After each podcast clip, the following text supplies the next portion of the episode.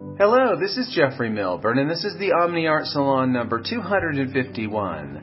It is an inspiring conversation I had with Martin Rutte, co author of the New York Times business bestseller, Chicken Soup for the Soul at Work, and a major contributor to the just released How to Achieve a Heaven on Earth, which was compiled by John E. Wade II and published by Pelican.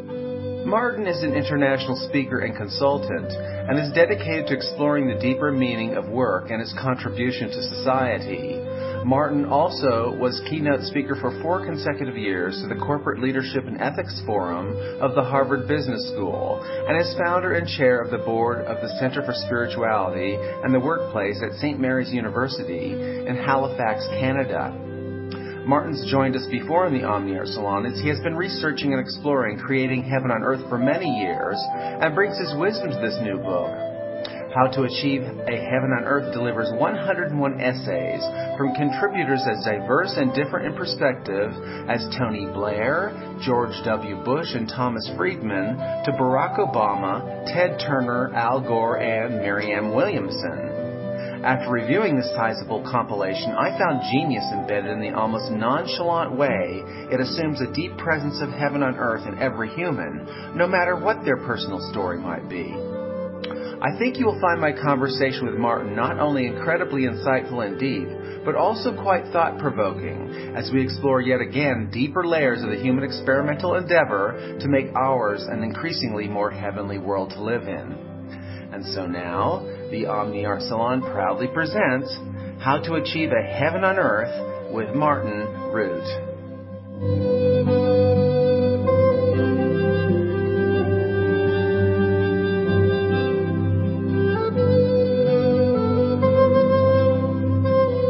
It's so great to talk to you about this whole idea Thank you, Jeffrey. I Thank mean, you. in some ways, I think you are actually, well, uh, from my experience, you were the fomenter of the idea of heaven on earth as a, as a, um, a literary investigation into how people all over the world conceive of what heaven is and what heaven on earth means. I remember we've had this conversation. You had a book going, and lo and behold, out comes a book called How to Achieve a Heaven on Earth, and you're um, one of the main contributors, and it's wonderful. And I'm just curious, how did you, how, how does this all affect you? I mean, knowing so much work you put into your research with your particular tome.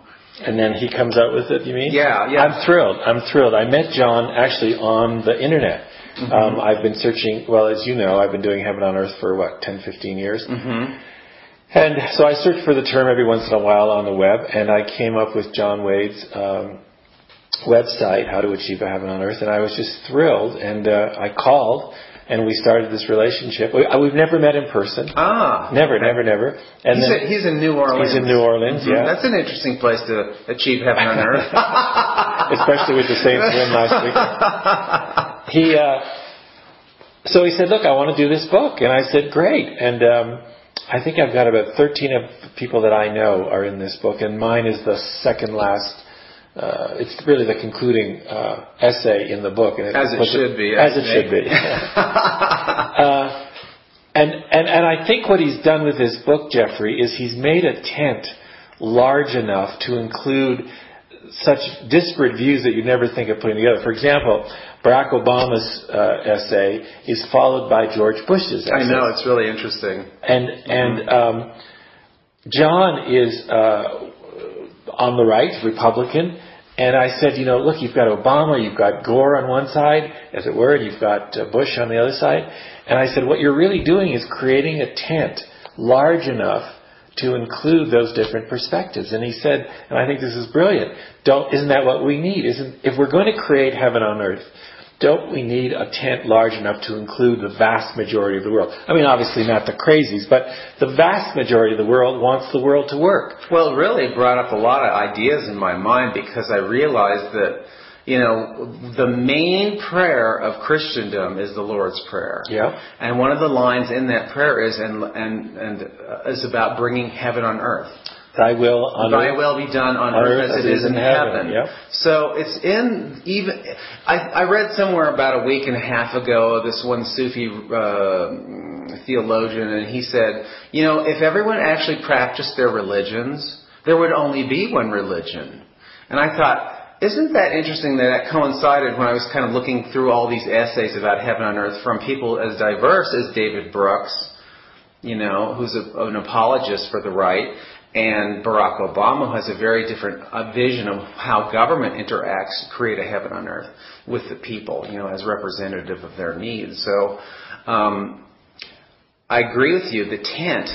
What is the, the tent? Describe well, the, the, tent. tent. The, here's what I think. You know, when I began to look at this work, it seemed to me that people have a, a deeply held longing for the kind of world they want. People don't want war. They don't want hunger. They don't want poverty. They don't want disease. The vast majority of the people in the world don't want those, those sufferings to continue. But they think that by speaking about them, they'll be made fun of. It's considered naive. It's stupid. We've always had these sufferings in the world. Therefore, we must therefore always have them for the rest of eternity. And I thought, no, that's not true. What we need is somebody to say, what's your vision for the kind of world you want? Like deeply, deeply held. So I began to, to look at these questions. And so I've, I've got three, three separate questions. Um, I ask people, tell me a time when you experienced heaven on earth. And so they'll think, you know, uh, walking in nature, when my child was born, they'll tell you. And, and, and your, your listeners, as we're, we're doing this, can ask, answer the question for themselves. Tell me a time when you experienced heaven on earth. What's interesting is people don't say to me, what do you mean by heaven on earth? They never ask that. What they do is answer the question. Obviously the content is different, a fine meal, uh, you know, my wife, whatever. But they know. That's the point. And then the second question is, here's a magic wand. You can have heaven on earth. What is that for you? And when you ask, when you give people, quote, the magic wand, which releases them of the necessity of knowing how it's going to be done, so that they can just focus on what they want, then this, this deep, deep speaking emerges from the depths of their soul. I say it's essence of soul speak. And they speak in a tonality that's direct and pure and soft and not positional. You know, you got to do this. Mm-hmm. It's it's truth speaking. And imagine a room, and I've done this in, in, in seminars and workshops, where people look at what it is that they want for heaven on earth. And not to disagree. So I remember one, one example once we had a woman who said, the way you create heaven on earth is through love. And a guy stands up after her and says, no, the way you create heaven on earth is to end hunger in the world. And they start fighting. And I go, not physically, but verbally. And I said, stop, stop. If we do that, then what we'll do is continue to make each other wrong about the methodology to make heaven on earth. If for her it's about love, let's support her with love. If it's for him it's about ending hunger, let's support him by ending hunger. So the premise is you do know what heaven on earth is. You do know the kind of vision for the world you want. And the vast majority of the world wants the same thing. You know, 99.9% of the world. Yes, there's the crazies, but it's the majority that I'm after here. And we want to create, for me, what heaven on earth really is, is this meme. You know what a meme is? A thought form. Mm-hmm. So I want to say to the world, that it's time for the longing that you have for the kind of world you want to come forward. That that's now going to be uh, acceptable conversation, acceptable action. So I can say to you, Jeffrey, what are you doing with heaven on earth? You can tell me, and I can tell you what I'm doing, and so on and so on. Thus, we create. Uh, where I'm going with this is this new narrative, this new story of what it means to be a human and what it means to be humanity. Mm-hmm. What it means to be a human and what it means to be humanity. That, I think, is going to engage people. And so when you look at John's book, How to Achieve a Heaven on Earth, you see people talking about how they create heaven on earth from all these different, unique, various ways, and you go, great, do it. Well, you know, and I was, uh, you know, what struck me when I was reading the essays, and I didn't read every single one, it was too much, but I did read a number of them. And you know, George Bush spoke about his uh, being with one of the the servicemen that were you know in Iraq and right. his feeling he had and uh, what it felt like for him to talk to someone who had sacrificed the ultimate sacrifice for what he saw as freedom. I saw the heart of George Bush. Yeah. The story narrative was like the surface. It was like the it was like the skin on on the on the coffee, you know. And, and uh, David Brooks, the same thing. He talks about responsibility to economic uh, accountability. Yeah. And I thought that's good, you know. But the, the, the thing that's interesting to me is that everyone's talking about a particular core heart value that they see as really important, and and it, and it, and it issues forth from their state of awareness of what makes life work. And so there is a, I mean, I'm, I keep thinking for some reason John Lennon's song, Imagine There's No Heaven, No Earth Below, that we're, this is all there is. Yeah. Do you think that's a requirement for people to kind of let go of all their ideologies and just like look at the person in the house next to you, in the, in the seat next to you that close and say, what's, what's going on here? Who are we? As just core beings. Forget all the ideologies. Just uh, would you, ha- you know, some people would help their mother or their sister or their their spouse with an illness with complete compassion and completely disregard someone across the street. Yeah. How do you get past that? The for me, the issue of looking at what heaven on earth is for you is it is it goes to for the individual is it goes to the heart of who they are, the essence of who they are, and that's what I want to get, what I want to touch, and I think what the book touches as well. And as, as you said, as I was reading these stories, it seemed to you, you said that I, I could touch the heart of who they were, and then the skin was on top. Mm-hmm. That I think is is kind of the, like the next stage in our collective evolution there's still going to be ideologies. You know, the Republicans say this is the way to do it. The Democrats in the U.S. say this is the way to do it. Okay, fine, but underneath, it's like, uh, you know, we spend the summers up in Canada by the seashore, and you see the waves on the sea, and I always like to dive under the water. There's this silence, and you know the waves are going on upstairs, above you, but there's this deep, deep silence under the water. And it's that that I think heaven on earth touches. Mm-hmm. And if you can touch into that and get people then to act from that, it it shifts how they, they, they interact with each other. It's amazing. Mm-hmm. And they get engaged because, as you said, they have a vision for the kind of world they want. They see a particular suffering that they want to end in the world. They see where their unique creativity could make a contribution to the world. Good. I want to unleash all of that in a way that I don't know how it can be unleashed specifically for you. So I keep thinking another metaphor here is think of, of, of creating heaven on earth like a like a piece of software. You know, you go to a, a store, a software store, you buy a piece of software, you come home, you stick it in the computer, and up comes this new piece of software which you've never had in your life before. What it presents you with is a new possibil- new possibilities and new opportunities. Mm-hmm. That's what how to achieve heaven on earth does. That's in, in my language. You know, I my thing is called Project Heaven on Earth, but it's the same thing. It's this new story, this new possibility into which you put your unique content. I don't know what that is. The other question that people say is, yeah, but if you impose a worldview on somebody, isn't that manipulative? It is, and but what's what's happened with worldviews up to now, I think, around now, is that they've been imposed: communism, consumerism, materialism, socialism. So this small group of people say, "This is the way to go," and if you buy my "This is the way to go," the world will work. What that's not going to work. Not in today's world. What you need to do is not impose the vision, but unleash the vision. And so by asking people, what is heaven on earth for you? That unleashes what's already present within you that you may be aware of or not.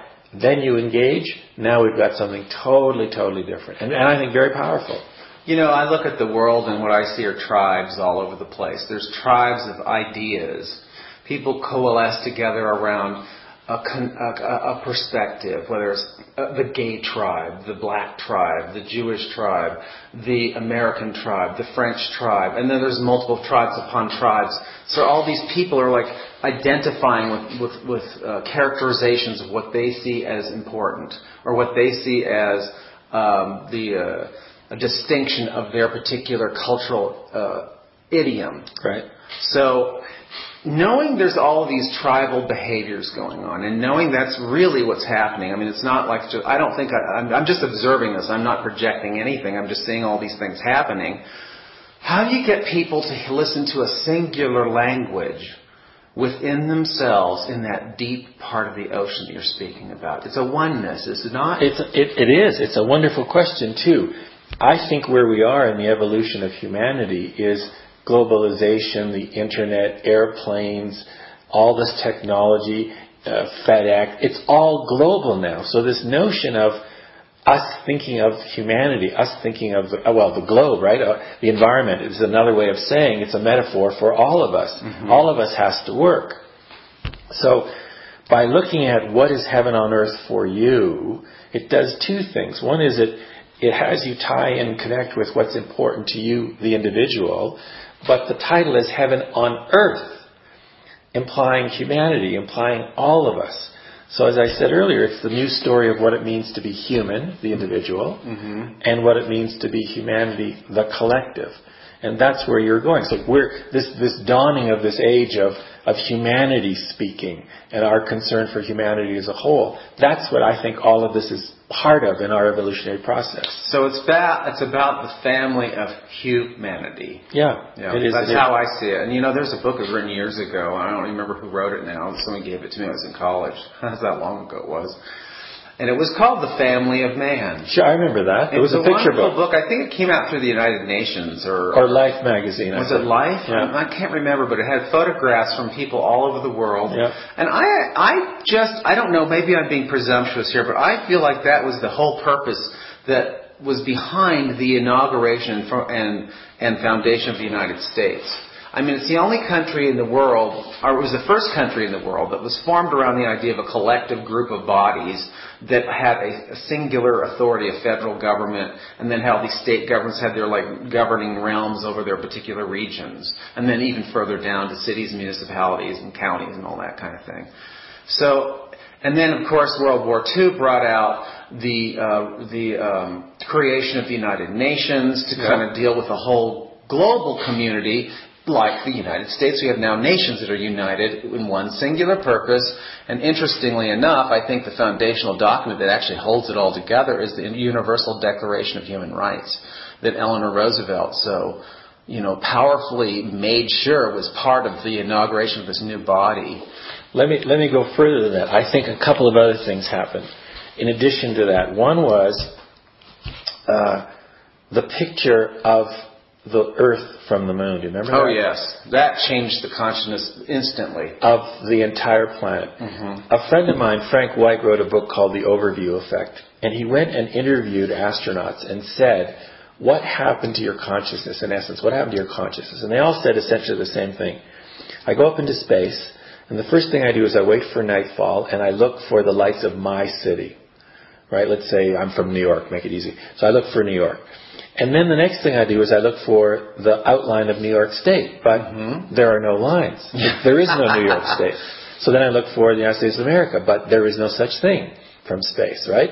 So they jump to the next level, which is North America, and then they jump to the world. And they all did the same thing, and he called it the overview effect. So that's one. So this consciousness, this collective consciousness, was visually uh, apparent to us for the first time. Then about mm, 10 years ago, a friend of mine, Oscar Motomura in Brazil, who runs a, a company called uh, uh, Amana Key in, in, in uh, Sao Paulo, training development company, did a talk on which he talked about the effect of technology, the cumulative effect of technology, airplanes, television, telephones, the web, technology as a whole. And he said, the effect of technology is that the concept of humanity is now tangible concept of humanity is now tangible. So that the idea of humanity became visceral for us. So that when we see the pictures of the devastation in Haiti, you've never been to Haiti, you don't speak Creole, da da da da da, doesn't matter. You know because that's those are members of your family. Mm-hmm. So that was statement one. The concept of humanity is now tangible. A couple of years later, a guy named Rob Lehman, who at the time was the president of the Fetzer Institute, which is a charitable institute in Michigan, wrote a paper. I don't think he knew Oscar, but the linearity for me was, was astounding. And the paper was entitled, What is the Common Work of Humanity? I thought that was one of the most brilliant titles. I, What are we, so Oscar said humanity's here. Rob Lehman comes along and says, okay, so then what's the common work of humanity? What are we here to do? And I thought, well, aren't we here to co-create heaven on earth? And I can remember having that thought thinking, oh my God, you can't say that. And I thought, wait a minute. Why can't we talk about the kind of world we want? We can certainly talk about hell on earth. That's permissible conversation. Why can't we talk about heaven on earth? So that began about 10, 15 years ago this inquiry for me, this exploration of, so then what is heaven on earth? Not as a definitive answer, but as an exploration, as an inquiry, as a meme, as a thought form to get people engaged in the kind of world that they really want, that they know already, and get them engaged in doing stuff like that. So you'll see in the book, for example, these incredible, you know, things of people wanting to end uh, violence, wanting to end uh, addiction, nuclear arms, uh, the use of, of, violence they wanted to end. Uh, one woman writes a story in there, Laurie Norris, about tooth decay. This poor black child uh, Deamonte in, in uh, Baltimore died because he had a tooth infected and it, it uh, I don't know, whatever, you know, spread into his brain and he died from a tooth yeah. decay. You know, it was sickening. And so she's taken on the end of tooth decay in children. Mm-hmm. Um, a, a, a story about a guy uh, who on his street, uh, a man passed away, one of his neighbors, and very quickly the, the wife and children moved away. And he thought, my God, I don't even know this person. How can I bring my neighborhood together? So he went, and he went to his neighbors and said, I have a question. I want to get to know you better. I want us to come together better. Can I come and spend the night at your house? So he would go, he'd have dinner at their house, he would spend the night, like really get into their lives, and, and they into his, and have breakfast the next morning and leave. And he said it's just bonded the, the, the community together so powerfully. A woman in Mexico, this is not in the book, but a friend of mine, she said, I'm going to smile at two people a day. And I'm going to ask people to just pass that on, pass that on. a woman uh, here in Santa Fe wrote a Christmas letter in which she asked people of her extended family, about 70 people, tell me what heaven on earth is for you. They wrote back about 40 of them, and then she sent those 40 answers to the 70. So you can take on big things, you can take on little things. There's a woman in Canada, Sue Bookchin in Lunenburg County, very concerned about um, violence against women and, and was on a phone call with me. This is not in the book, but this is just somebody else who's doing a Heaven on Earth project. And she said, violence against women is terrible, terrible, terrible. There's nothing, you know, I've tried everything, there's nothing I can do. And so we were on a conference call, and I said, well, and she suggest, asked, what could you do? What would you do, Martin? And I said, well, I don't know your financial situation. You could spend, you could donate $5,000, you could donate a penny. And she said, well, what difference would a penny make? And one of the other women on the phone just jumped right on that and said, yeah, but suppose everybody in Lunenburg County donated a penny a day to end violence against women in this county. And she went, oh my God. And they're starting to work on that now. Mm-hmm. So the creativity that comes out when you ask people, what is heaven on earth for you? And what simple, easy steps will you take in the next 24 hours? But simple and easy. Not, I don't want you to be overwhelmed. We don't have the right to be overwhelmed anymore. Get going. Well, you know, it's funny. Some, somehow it's coming up. There's a book written in 1981 called Critical Path by a marvelous uh, thinker of our times, Buckminster Fuller. Oh, yes. I don't know the book, but I know the guy. Sure. The book is probably the most important book written in the 20th century. Um, he's far more brilliant than any scientist I've ever read, ever. And what he said in the very first part of the book was omni omnipresent humanity is working towards becoming omni-successful. Mm. In other words, all of this, no, he said omni-disintegrated, differently acting, differently credo, differently thinking humanity is moving towards becoming omni-successful and omni-sustainable. He said it. It was a prophetic statement. For this man wrote this, what is that? How many years ago is that now? 40? Let me tell you why I like that. Because he's looking at the possibility of it working, not a litany of the reasons why it exactly. can't Exactly. He's looking at the big picture, and that's and that's what I'm interested in as a artist. As an artist, I'm less, I'm interested in big systems.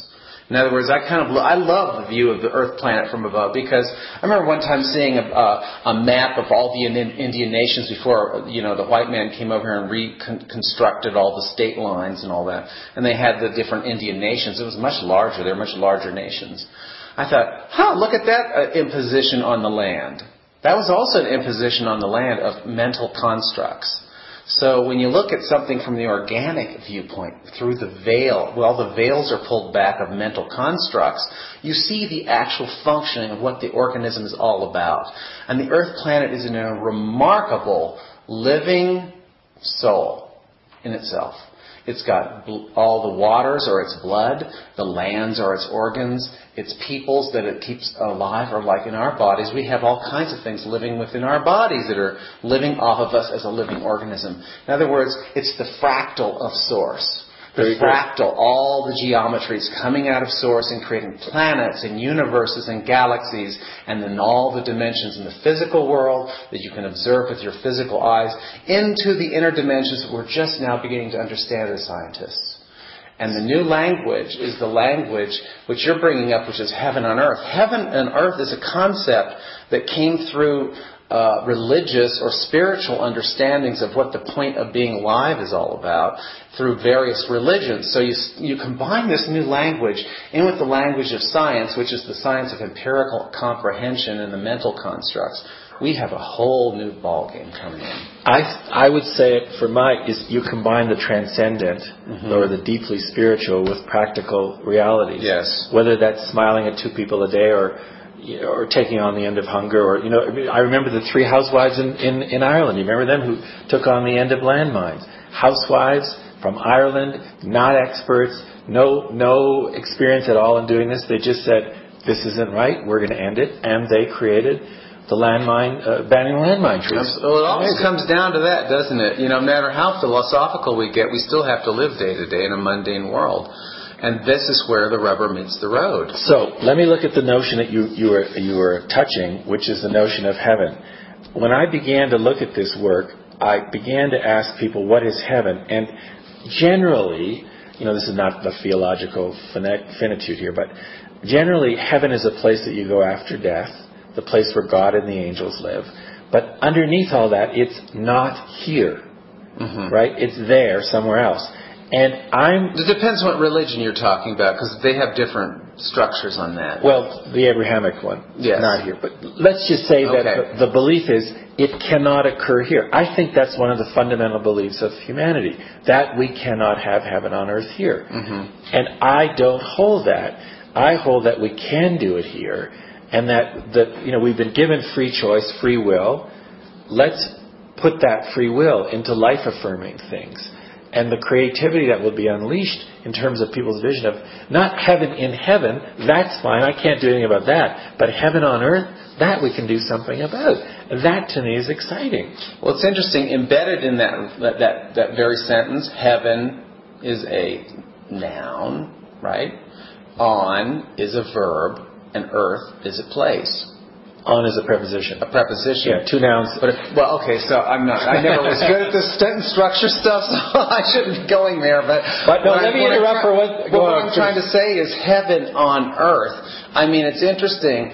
I find those three words actually say something very basic, and that is heaven, a place of experience, consciousness, awareness, embedded in a place, earth, which is a physical place that we know that floats around in space. Here. Yes. So you're pr- you're bringing the transcendent into the physical, Correct.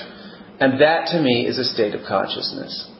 There are those who experience heaven on earth. You've seen the Yeah, the, the masters, the photographs of people completely living in bliss 24/7.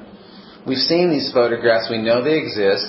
Some of the some of us have actually experienced that particular uh, state of bliss in the physical body. So we know this is possible. Let me add one other thing. I'm agreeing with all of you said. When I looked up the word heaven, in addition to it being a noun and not here, it's. Did you know that it's also a verb? You can heaven. Well, that makes sense. Yeah. Well, we've done that to the language in the last 20 years too. We've made a lot of nouns verbs. No, no, we've made a lot of verbs nouns. Oh. Yeah. So the notion of turning it from a noun, which is a fixed thing and not here, into a verb, which is alive and here, is for me very powerful. I'm not saying. That's in the Oxford English Dictionary, to heaven. So we can go around heavening every moment. That to me is extremely It's powerful. bringing in that state of love consciousness into every moment. or whatever people define heaven as. I, you know, the vast majority of people, as I've done these seminars all over the world, I'm I'm just impressed over and over and over again by the similarity, the, the creative differences, but the underlying similarities. They know. they Mm-hmm. Would you say that love is the, the constant in that group? no? No. No, and, and here's why. I don't want to say personally what the particular value is. Because if I say that love is the constant, then all those people in the world for whom it's not the constant, I've just lost them. Rather than me saying what the constant is for them, I want them to say what the constant is and have that discussion. So for some people it's love, it's compassion, it's ending suffering, uh, it's joy, it's uh, morality, it's ethics. Those are all fine, all fine with me. The tense large enough to include those if they all are subsumed in this notion of that's my contribution to, to helping co-create heaven on earth, then it's, I'm excited by that. So, in, in other words, you don't see any particular fundamental uh, thread through all these descriptions of heaven. I do. Uh, uh, excuse me, not of heaven, of heaven on earth. Yes. The, the thread is this kind of what I call essence of soul speak. I, I can't I used to call it, when I asked people, so tell me what heaven on earth is for you, and they, they told me, I thought it was their soul speaking, but I've discovered it's deeper than that. It, it's like a very essence speaking. Um, the only way to experience is to actually ask people, you know, over and over and over again. So here's a magic wand. So what is heaven on earth for you? And just listen, and you'll. There's this energetic um, uh, underneath the content. You know, the content could be ending war, ending poverty, love, whatever. But underneath that, there's a, a purity, a softness, a directness, uh, a, a truth telling. That is the common thread for me. Okay. Purity comes to mind as, a, as, a, as possibly then that thread.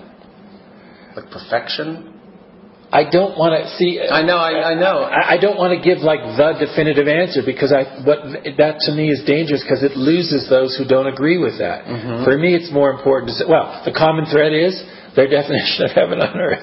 That's the common thread. in other words, they'll have a good idea about what it is in multiple, multiple, multiple forms. They do. It's yeah, a myriad. Yeah. It's a myriad description. The descriptions generally are in about four arenas. So one arena is there are people who say heaven on earth is internal. If I can create heaven on earth within me, there'll be more of it in the world. So how do I do that? Prayer, affirmation, artistry, living of value. Uh, that's to bring up more of the heaven on earth, or, or cleaning up some of the, the, the crap in me, like uh, going to therapy, going to workshops, uh, having friends come and tell me, you know, you got to change this behavior, it's not working for you. That's all internal. Then there are people who are externally, who say, in order to create heaven on earth, you got to look out in the world, see what the problems are, and solve those. Mm-hmm. And so those people fall into several arenas. One arena is end of suffering, end hunger, and war, and poverty, and and they see it as like a, like a linchpin. If you can end this suffering, they'll say, then all the other sufferings will collapse. Fine, do that. Or very rare, uh, um, taken on an institution. So what if, for example, the institutions of, of the world, such as business or government or politics or healthcare, what if their purpose was to help co-create heaven on earth? What would they do as an institution? Don't you think in some ways this is already happening all the time? Let me just finish, then I'll, I'll answer it. So that's an external. So one one external is uh, ending a suffering. Another is making institutions take on their rightful place in ending in co-creating heaven on earth. Another is nations. You know, what would heaven on earth be for your country? Or the community of nations. So that's external. Then there heaven on earth for relationship with myself, with another, with others, with God and consciousness, heaven on earth is a state of consciousness. So people generally fall into one or more of those arenas, or they can shift over time. I don't really care which it is, I just care that they get engaged. Let me ask you something I'd forgotten to put in here, and that yeah. was when you ask someone who has no spiritual interests, right. self identified atheist, agnostic, or whatever, what is their response to that? Do they find is there a resistance to this idea of religious? You know, the word heaven has a tendency to sound religious. Do yeah. they resist this, even this concept of heaven?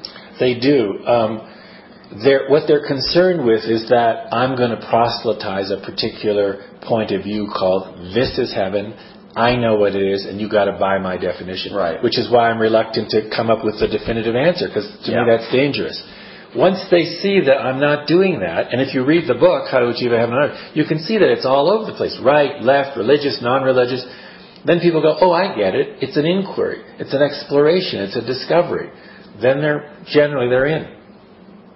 So they have no problem with the fact that it has the word heaven has been basically uh, captured by more religious entities on the planet. Not not captured by religious entities, captured by those who want to um, proselytize a particular definition. Mm-hmm. The, so the issue is not heaven. Well, that's true. I'm just thinking of the, the derivation of the word. What is the derivation of the word heaven? Is I don't know. That's the etymological basis of it, because I'm wondering if it issued forth from religious writings or whether it just it popped up.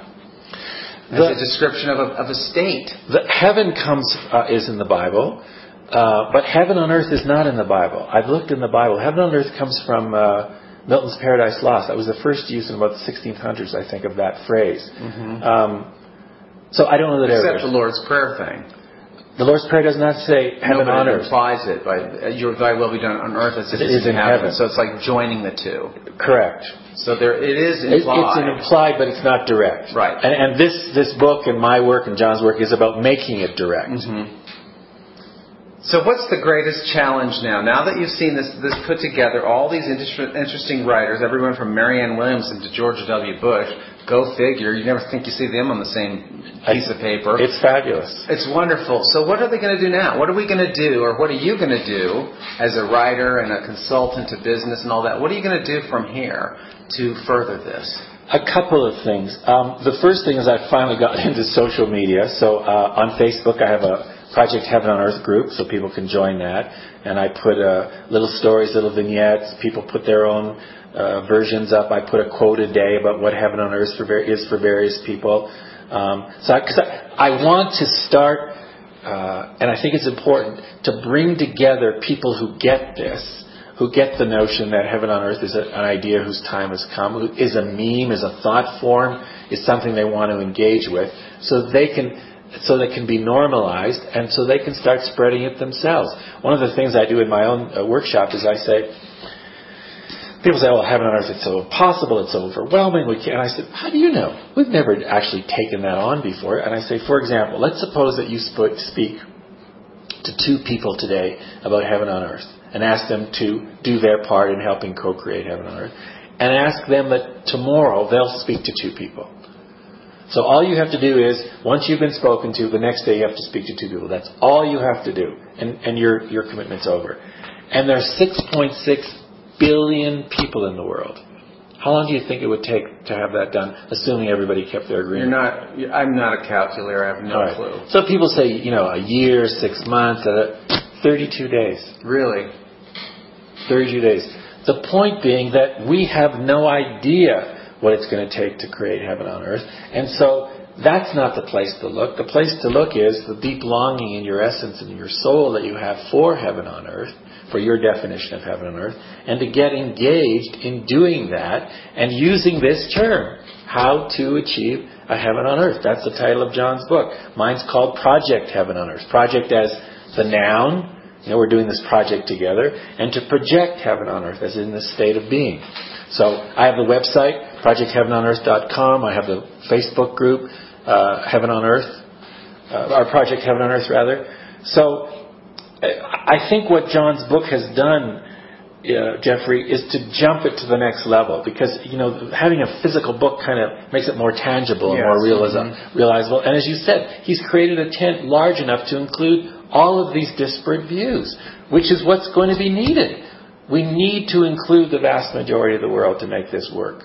You know, I, uh, my book that I wrote was called uh, Language of Consciousness, and it features a group of artworks called the Universalist Group, which has nothing to do with the Unitarian Church, but it has to do with the fact that ever since I was a baby, and as, as more of a young person, I started to become aware of it. I was only interested in big picture things, like universal concepts that actually applied. And what happens, I've noticed over the years, is that the higher I go to get that overview, the more abstract it gets. Yep. And pretty much, I mean, I think that Deepak Chopra describes it as ineffable. You can't even speak it at one point when you're talking about a certain level of divine consciousness. But I love the fact that you have boiled it down to each individual's path.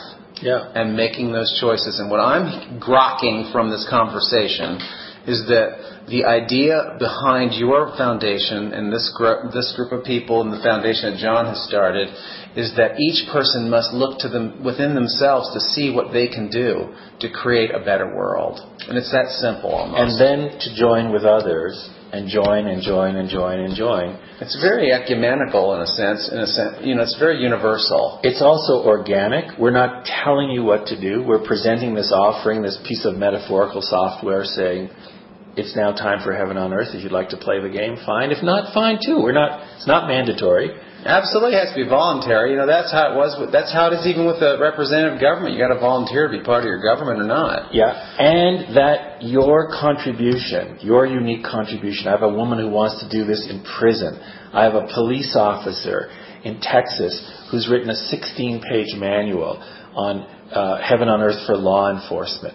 I have a, a, a, religious group in California who's written a 28 page manual for uh, church and synagogues about how they can introduce this into their congregations. The creativity is mind boggling. Well, it's endless. It's endless. And every time someone comes up with a new idea, I'm, I'm more amazed. I'm more in awe.